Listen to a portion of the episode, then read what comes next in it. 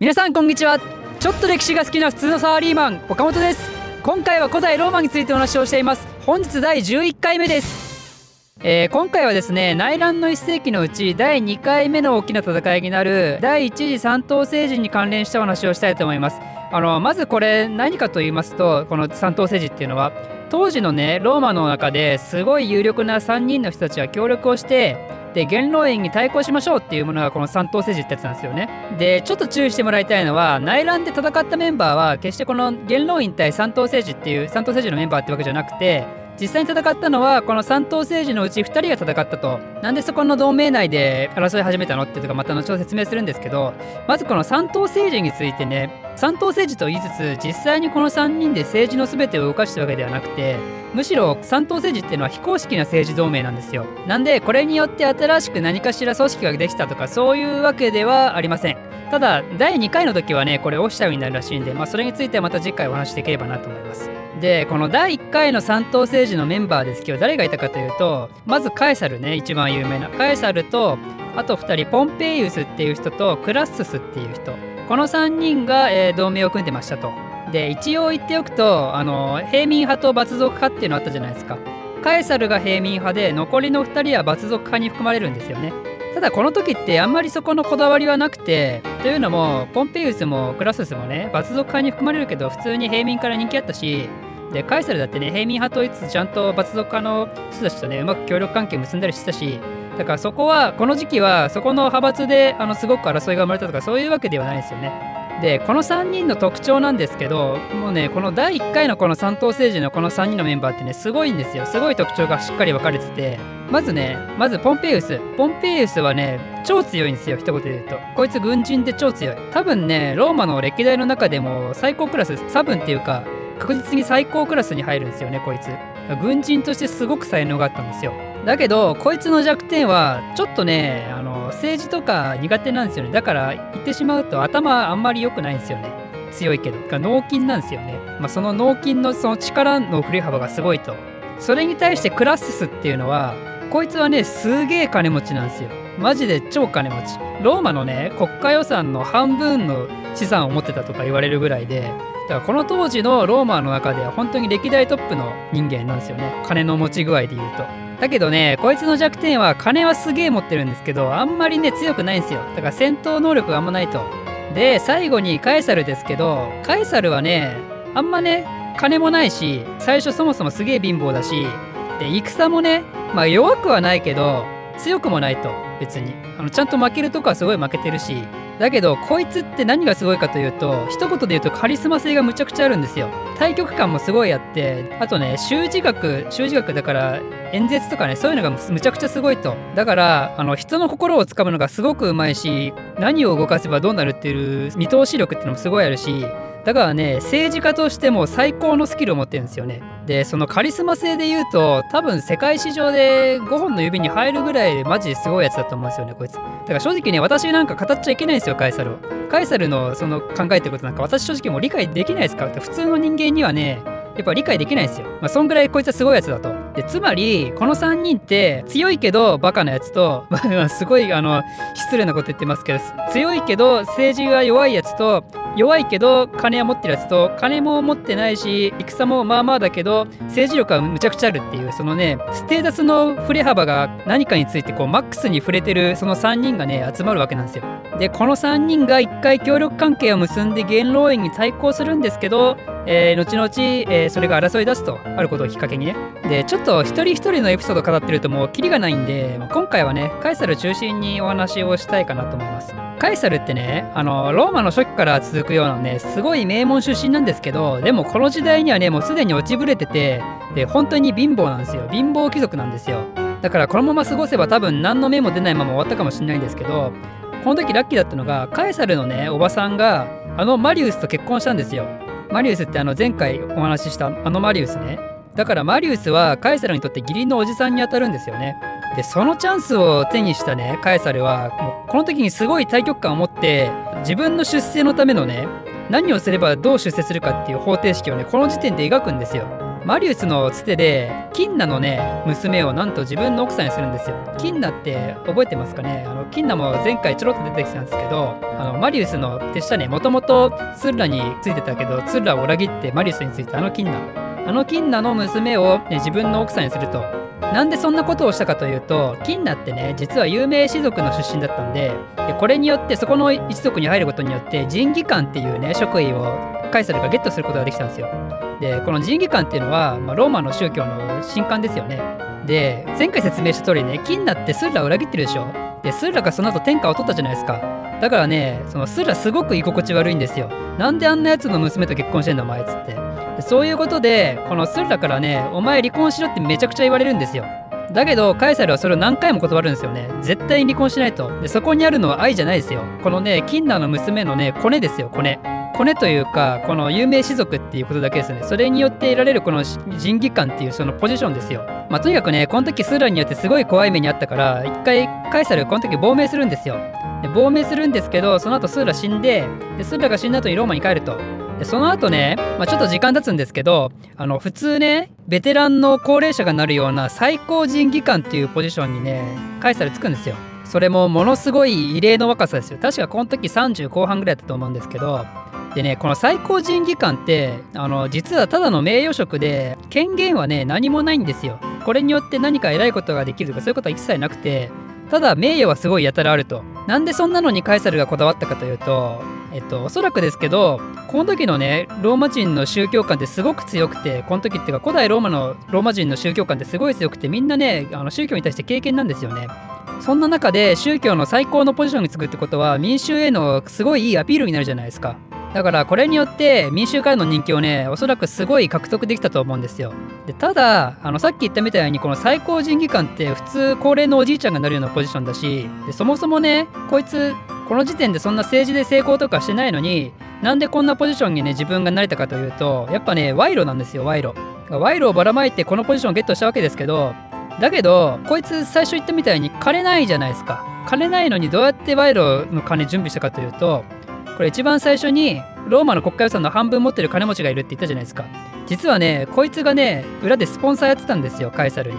まあクラススなんですけどね。実はカエサルねクラスにものすごい借金しまくってたらしいんですよ。借金ってねちょっとぐらいだったら自分の首絞めるんですけどその借金の金額が途方もない金額になると今度は貸してる側もねあの大変なことになっちゃうんですよ。それを絶対回収しなきゃいけなくなっちゃうんで。なんでクラススはこの時にあのカエサルを信じてカエサルに対して投資をしまくってたと。でカエサルのすごいとこはそうやって金を集めてもその金そのものにねカエサルって価値を感じてないんですよおそらく。彼はね金に対して金っていうのは単純に出世のための手段であって手段っていうか道具であってそれを金をいかにうまく利用するか金をいかに自分のために投資するかっていうのが一番大事だっていうのはねこの時代ですでに気づいてるんですよ。だからカエサルはこうやってクラスにいっぱい金をもらうんですけどそのお金をこうやって賄賂に使ったりとかあとはその民衆にばらまいたりとかして人気を集めてで最終的に自分が大きく出世したら金なんかいつでも返せると。そういう価値観でいるんですよ。でまあカエサルはこんな感じでローマの中でねどんどん自分のあの人気とあと名声を上げていくわけですけど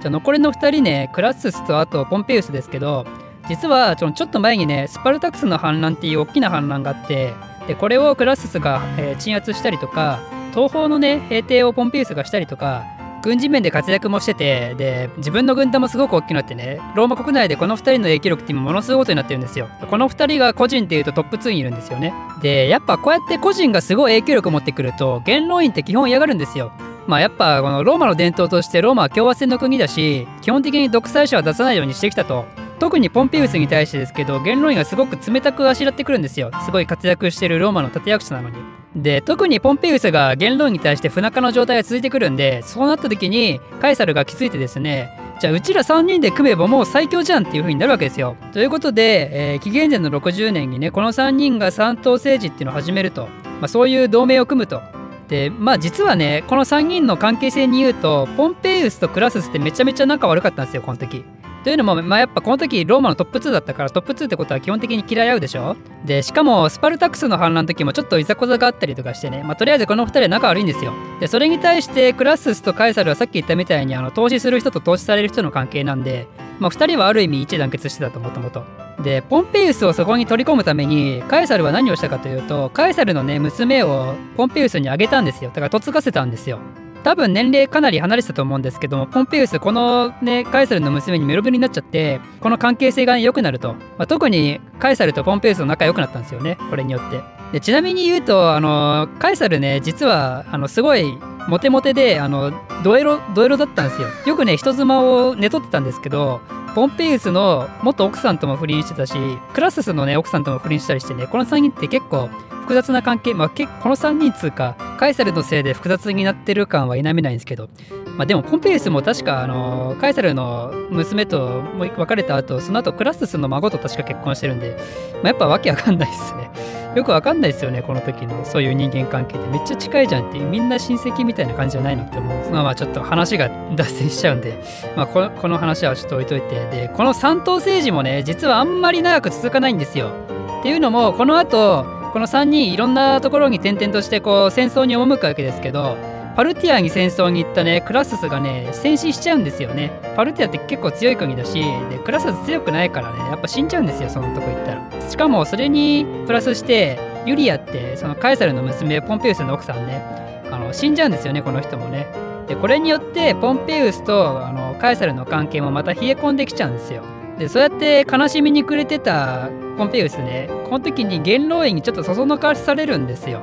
やっぱね頭良くないからポンペイウス。お前さっつってカエサルと今手組んでるけどカエサル敵だからねつって元老院の味方にすればお前いい感じにしてやるよって言ったらおじゃああいつなんか敵だってなるわけですよ。でこの時カエサルはガリアにいたんですけどガリアだからあの今のフランスあたりね。だからあそこら辺にいたんですけどそのカエサルに対して元老院はあの例のね元老院最終勧告を出すわけですよ。元老院最終勧告ってあれねあのグラックス兄弟の弟のガイウスがそれを見てショックで自殺したあの元老院最終勧告ですよ。だからそれで完全にカエサルはローマのローマの敵になったと。でそれにブチギレたカエサルがですね軍隊を解除せずにそのまま、えー、ルビコン川っていうところを渡ってローマに侵入してくると。これがねまたあの最大のタブーですよ。スーダがやったのと同じようなもんだと思うんですけどどっかの時点でねこっから先は絶対にあの武装解除しないと渡っちゃいけないよってとこあるんですけどそれを無視して武装した状態でローマに入ってきたと。でまあその時に言ったと言われる言葉があの有名な「サイは投げられた」っていうあれですよね。でカエサルとポンペウスが正式に戦いを始めるわけですけどあの、ね、結論から言うとポンペウスは負けるわけですよね。ファルサルスの戦いっていうのがあってでそこでポンペウスが負けると。でポンペウス強いのになんで負けたのっていうのはまあちょっとあの省略しますけど私やっぱ合戦クラスターじゃないからそんなの語れないんでだからあの、まあ、とりあえずポンペウス負けたと。でただねあの実はポンペウス負けたって言ってもその前にこの戦いの前にね一回カエサルの軍をあの任したことがあってでそれに対してねポンペウス追走しなかったらしいんですよ。なぜかというとその時ポンペウスはカエサルがこんな簡単にやられるわけないと思ったらしくてこれは罠だって思ったらしいんですよ。実際は本当にやられてたんですけど。だそこでポンペウスがもし追走してたらカエサルのことをもしかしたら殺したかもしれないと。だからここで歴史はまた変わってしまったわけなんですよ。でまあただ最終的にはポンペウスが負けたんでポンペウスこのままエジプトに逃げたんですよね。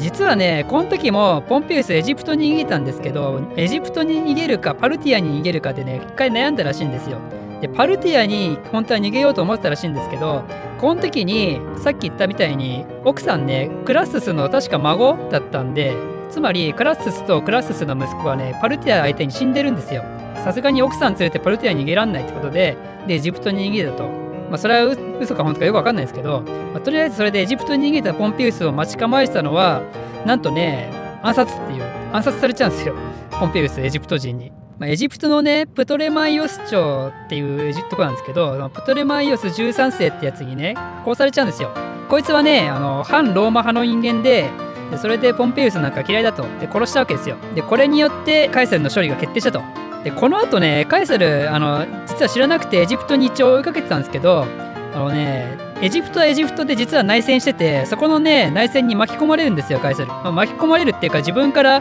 巻き込まれに行くんですけどこの時に内戦で戦したエジプトの人はプトレマイオス13世ってさっきポンペウス殺したやつとあとクレオパトラ7世って戦ってたんですよね。クレオパトラ7世ってあのクレオパトラですよ有名なクレオパトラ。でそのうちプトレマイオス13世っていうのは反ローマ派でローマなんかいらねえと俺は頼りにしねえとエジプトだけで頑張るんだっていうそういうやつとクレオパトラ7世は新ローマ派ででローマに庇護されながらエジプトを残したいっていうそういう人だったんですよね。その2人が戦ってたと。プトレマイオスもね一応ポンペウスがカエサルの敵だってしたからカエサルが味方してくれるかなって思ったらしいんですけどカエサルはね実はポンペウスのことを意外と嫌いじゃなかったからそうやって騙し討ちみたいなことをしたね、ポトレマイオス13世が許せなかったんですよ。なので、それもあってクレオパトラについたんですよね。で、クレオパトラと組んだカエサルは、まあ、ひょひょいってこう、エジプトを平定、平定っていうかエレス、エジプトの争いも終わらせて、エジプトは完全にローマの古文になったと。で、この時にクレオパトラがカエサルの奥さんになったわけですよね。で、まあね、これもね、クレオパトラもなんかやっぱすごい女でね、こいつ実は、ポンペウスとカエサルが戦った時に、ポンペウスに対してね、味方してたんですよ。物資の支援とかしてたんですよね。だけどこういう内戦になってきたらもうそんなの知らんと。カエサル助けて助けてちょってことでカエサルの方についてしかもカエサルの奥さんになっちゃうと。だからこの人もねこの人ですごいしたたかですよ。したたかだしあの政治的能力すごく高いと思うこの人は。でまああのエジプトのね争いも終わった後カエサルはローマに戻るわけですけどポンペウスのね残党狩りもしてでも完全に敵がいなくなると。ということでカエサルの独裁がここから始まるわけですよね。で紀元前の46年に独裁官になってで翌年は終身の独裁官になると。で終身の独裁官になったともねすごいいろんな施策をするわけですけどその後ね最終的にあのなんかね実は彼東方遠征をしたかったなんて話があってでパルティアを攻めたりとかアレクサンダー大王ですらできなかったねインドの方まで制定したりとかね。そういう話もなんか出てたらしいんですよ。だからこの時に本当に世界征服するつもりだったんじゃないかってことも言われててでつまりそれをすることによって自分を神格化しようと思ってたんじゃないかっていうふうにもやっぱ思われたらしいんですよ。でそれに対して危機感を覚えたねローマ共和制原始主義みたいな人たちね。この人たちからしたらもうそもそも独裁の人がいる時点でもうアウトなのにえ神様みたいな神格自分を神格化ってどういうことみたいなねやっぱカエサルに対してすごいドン引きしちゃってでこいつそろそろやべえなっていう風に思って、えー、いよいよね紀元前の44年にえー、暗殺されてしまうと。でその中にはカエサルがちゃんとね手塩に育ててたブルートゥスってやつもいてでブルートゥスお前もかっていうあの有名な言葉ができたわけですよね。でちなみにこのブルートゥスにちなんだエピソードですけどあのねブルートゥスって実はねあの一番最初の王政の時ね王政の最後の王様を追放した人もうこれもね実はブルートゥスなんですよ。だからこのカエサルをね暗殺したブルートゥスは王様を追放したブルートゥスのね末裔なんですよ。でその王様をね追放したブルートゥスは一番最初のコンスルでローマのだから伝説のコンスルって言われててだからねつまり王政を廃止して共和制を作った伝説のコンスルの子孫がねまたやったわけですよ。独裁者なんか絶対許さくねえだろっつって殺したわけですよ。だからねこのブルートゥス家っていうのはねもうすごいすごい共和制へのこだわりがすごいんですよ。このブルートゥス家 ブルートゥス家って2人しか知らないですけど。紀元前の44年ねあの前から死ねーっていうそういう覚え方の紀元前44年にカエサルは殺されてしまったと。えー、ということで今日はなんかすごく長く喋ってしまったような気がしますけどこの後ね共和制が、えー、もう一回勢いを取り戻すのかもしくはまた独裁の方に動いていくのかっていうところは次回お話ししたいと思います。この動画を少しでも面白いためになると思っていただいた方はいいねとチャンネル登録のほどよろしくお願いしますではまた